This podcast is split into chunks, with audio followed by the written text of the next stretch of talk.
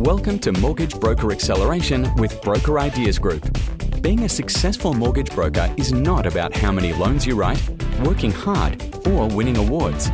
It's about building a high performing business that works with or without you. If you want smarter, proven ideas to accelerate your business, keep listening. If you want to accelerate even faster, visit brokerideasgroup.com.au. That's brokerideasgroup.com.au. Now it's time to accelerate. It's over to your hosts. Hey, everybody, it's James Vagley here. Welcome to an episode of the MBA podcast. It's episode 125. And uh, this is a question actually we get asked a lot, and I see being asked around the broking traps communities. It is Should my overseas team talk to my clients? Uh, so before we get into it, there's a bit to unpack here. For a start, in the red corner, the man, the myth, the legend, Ash Playstead. How are you? Yeah, I'm excellent, man. In the blue corner, I'll come out swinging on this one. Don't you worry. I like this topic. Yeah, yeah let's go. Let's do it.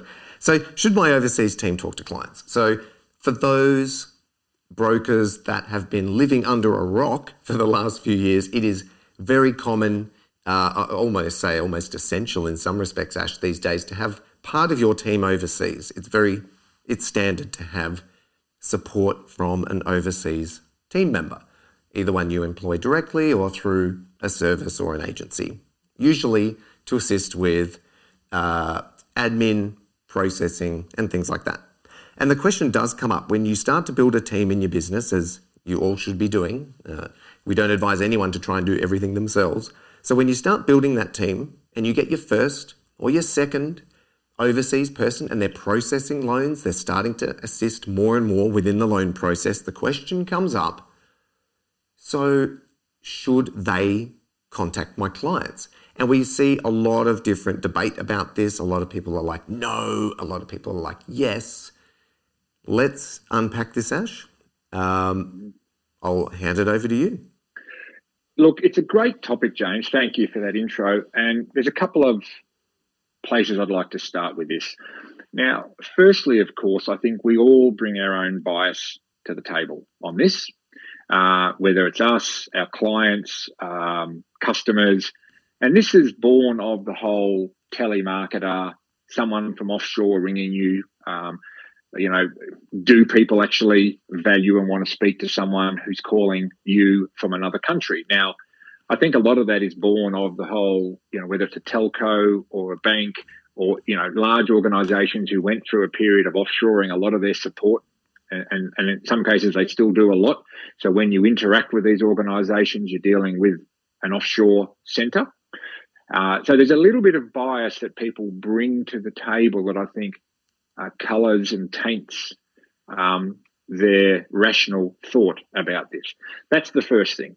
And the, the, the second thing is at what point, and it's almost separating the communication with clients uh, and other stakeholders for that matter, but particularly your, your clients, you know, your mums and dads who are actually getting loans, not other stakeholders in the transaction. If speaking to the, the actual physical clients, it's really two parts. Is it a sales role or is it a processing role? So I would, you know, a sales role is essentially someone up front speaking to prospects about becoming customers and taking out loans. So that's that's that part. And then where most of this sits generally is beyond the winning of the client role, which sort of sits with the broker generally or one of their broking team. And then it becomes about part of the downstream support and delivery structure.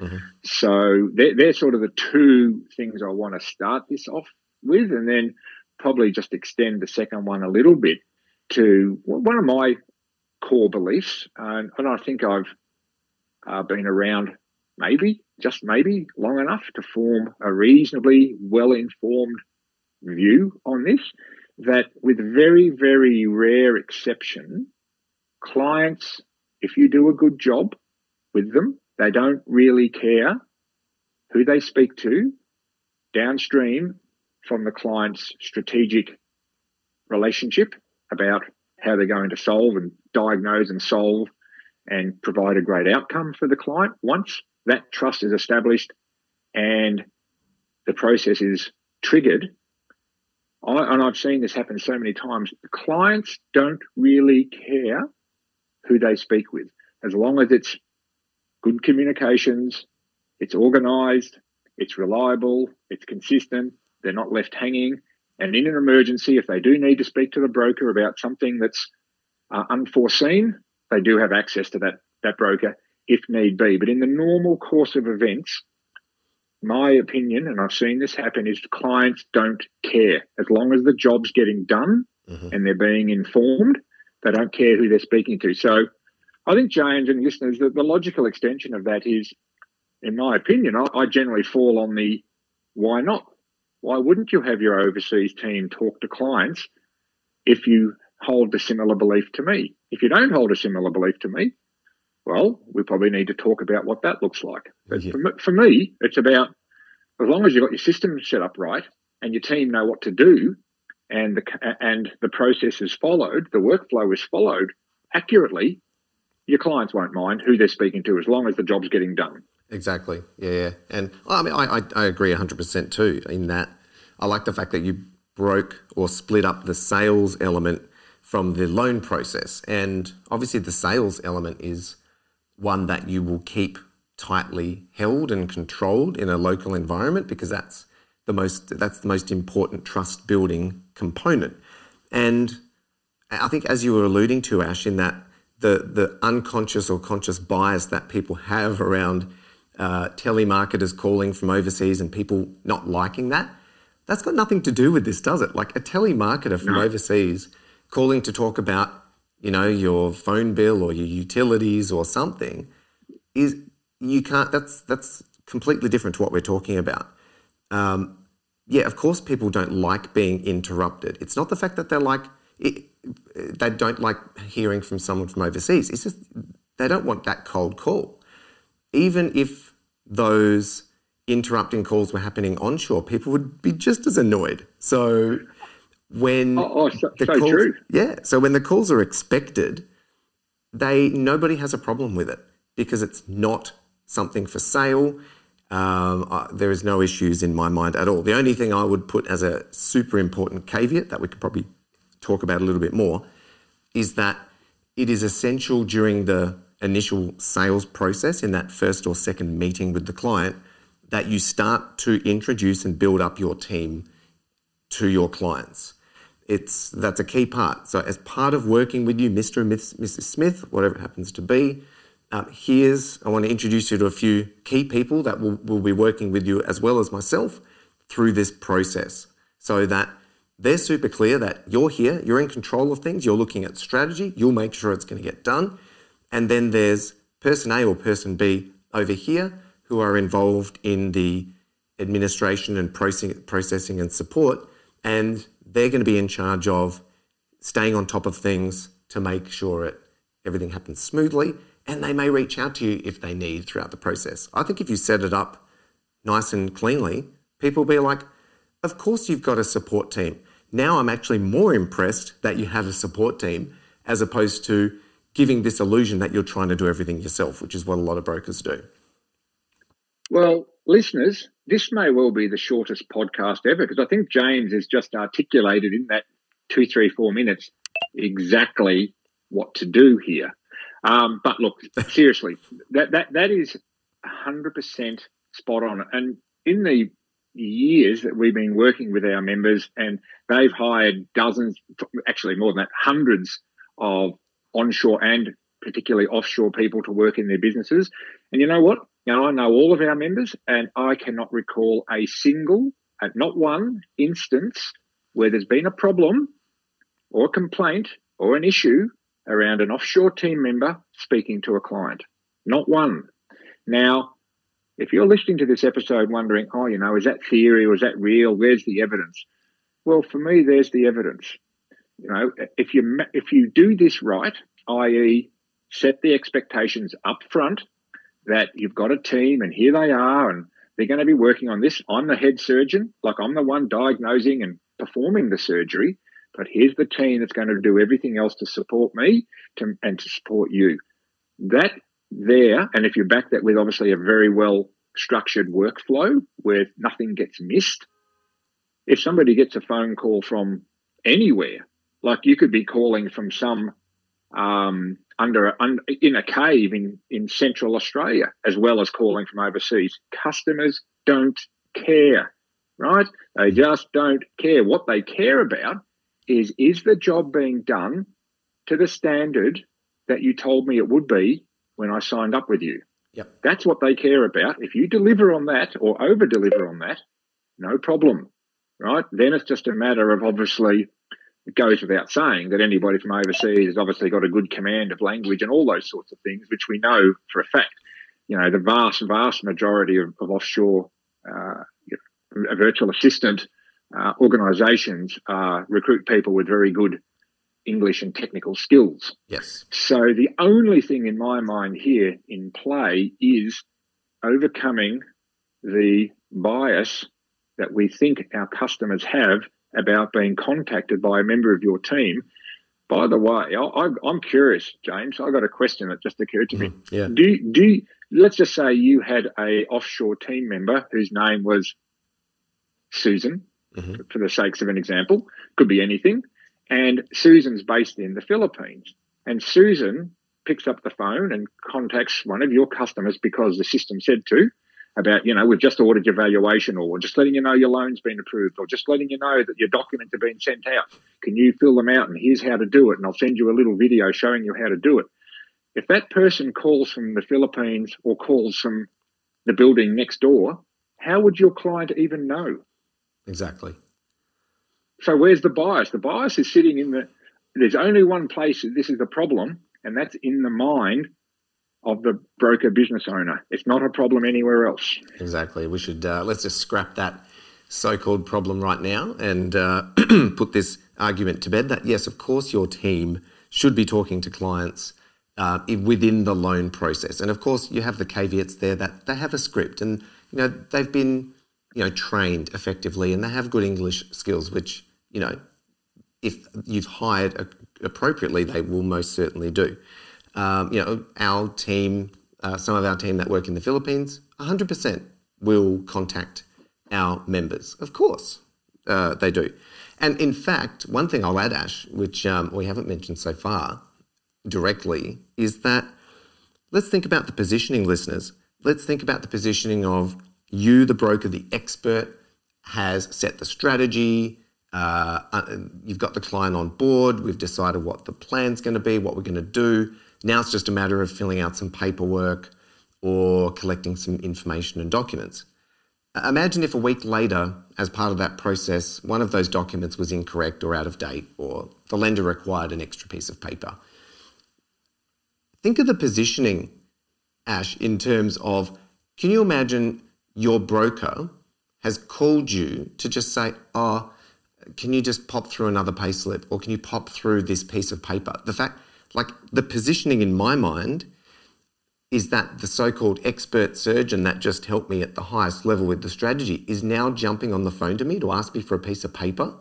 That's not a good use of that mm. person's time. Like, of course, it should be their offsider or assistant or team. Uh, yet in the broking world, it seems like everybody is trained and has this false belief that every client contact has to be them. And I, I actually believe it's doing them and the industry a disservice. Look, just to jump on, spot on. That's a fantastic insight. And I hope everybody takes note of that because this is where the industry needs to and is evolving to at a, at a professional level. Uh, we, we are heading down the path of other uh, professional services, whether it be uh, I don't know, legal practices, accounting practices, uh, medical practices, architects, um, any of those professions, yes, you have the high level expert who guides you on strategy and plan. But then it's a team of other people who do the follow up, the processing, the reminders, uh, you know, th- those sorts of preparatory and research roles are all done by other people. And, and you expect it. Like if I if I hired uh, a uh, let's say a, an, an, architect or I don't know a, a medical expert, I if, if, that medical expert who told me you know I need to operate and give you open heart bypass surgery to save your life. And then the, two days later, they're ringing me to say, oh, you filled out your form wrong. Could you send it in again? It's like, what would my faith be in the expertise and focus of that surgeon if their business is set up in a way that they feel the need to be doing that downstream work? I'd say stop it. Go and focus on doing what you should be doing, which is saving my life. Yeah, yeah, yeah. Um, you know, so you're, you're right, and it's a it's a really good insight, and I hope everyone takes that away. And I, and I think the industry is heading in that direction um, with a little bit of momentum, James. But I think it's it's still relatively early days. So any of any of you, uh, you know, broker business owners out there, or even brokers, you know, you, you're thinking about where can I where can I advance and, separate a little bit from the crowd? Well, start to think about people speaking to your clients other than you because it not, it's not just an efficiency and a productivity improvement, but it also helps to elevate your expertise and authority with the client. Yep. Yeah, definitely. Um, and I know there's probably a lot of detailed questions our listeners might have about, you know, exactly how they should be contacting them or should it be, you know, how do they do the tech piece and is it a phone? And we don't need to be just talking about details today, everybody. We're talking strategy. Uh, you know, we can figure the details out another time. Uh, when they should be contacting them within the, the loan process, again, is a detailed question. There are parts of the loan and sales process that should be the broker and parts that should be the assisting team.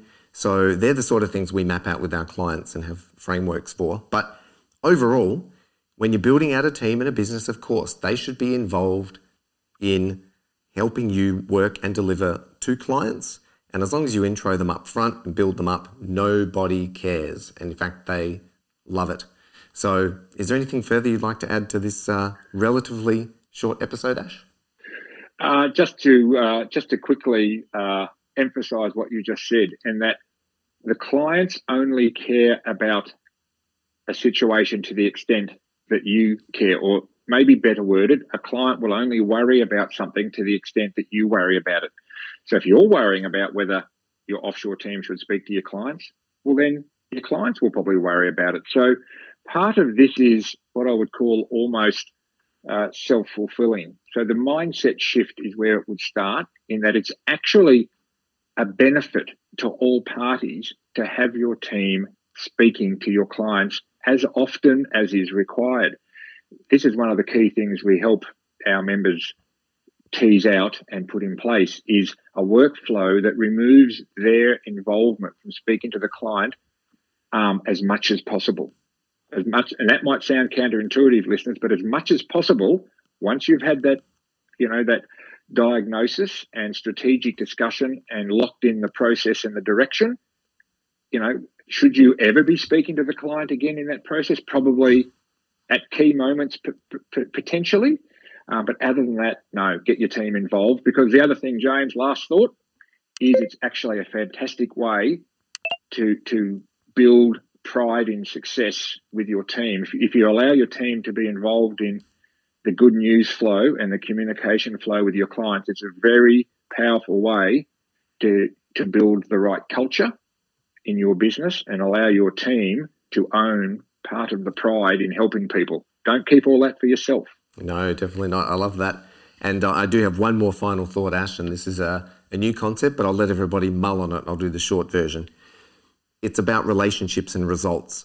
I think most brokers miss uh, that think incorrectly that this is a relationship business. It's still a results business. People actually don't care about you if you get them the result. So we want to have amazing relationships with our clients. Yeah, 100%.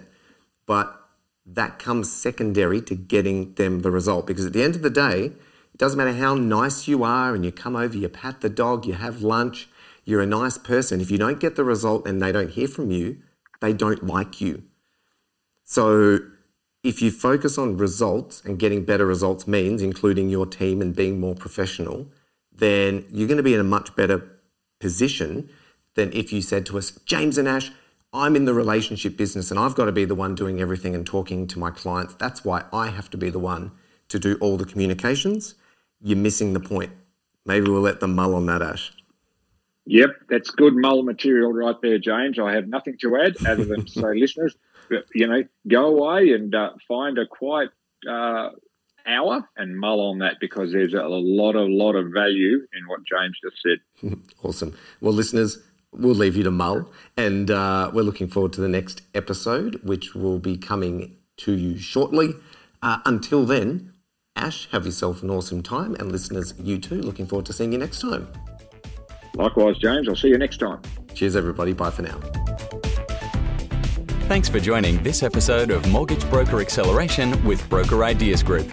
To keep getting smarter, proven ideas in your inbox every week, subscribe to the podcast now over at brokerideasgroup.com.au forward slash podcast. If you want to accelerate even faster, access our proven, results driven programs, live events, and free resources available at brokerideasgroup.com.au. That's brokerideasgroup.com.au. And until next time, remember life's too short to play small. So dream big, believe big, and go big with Broker Ideas Group.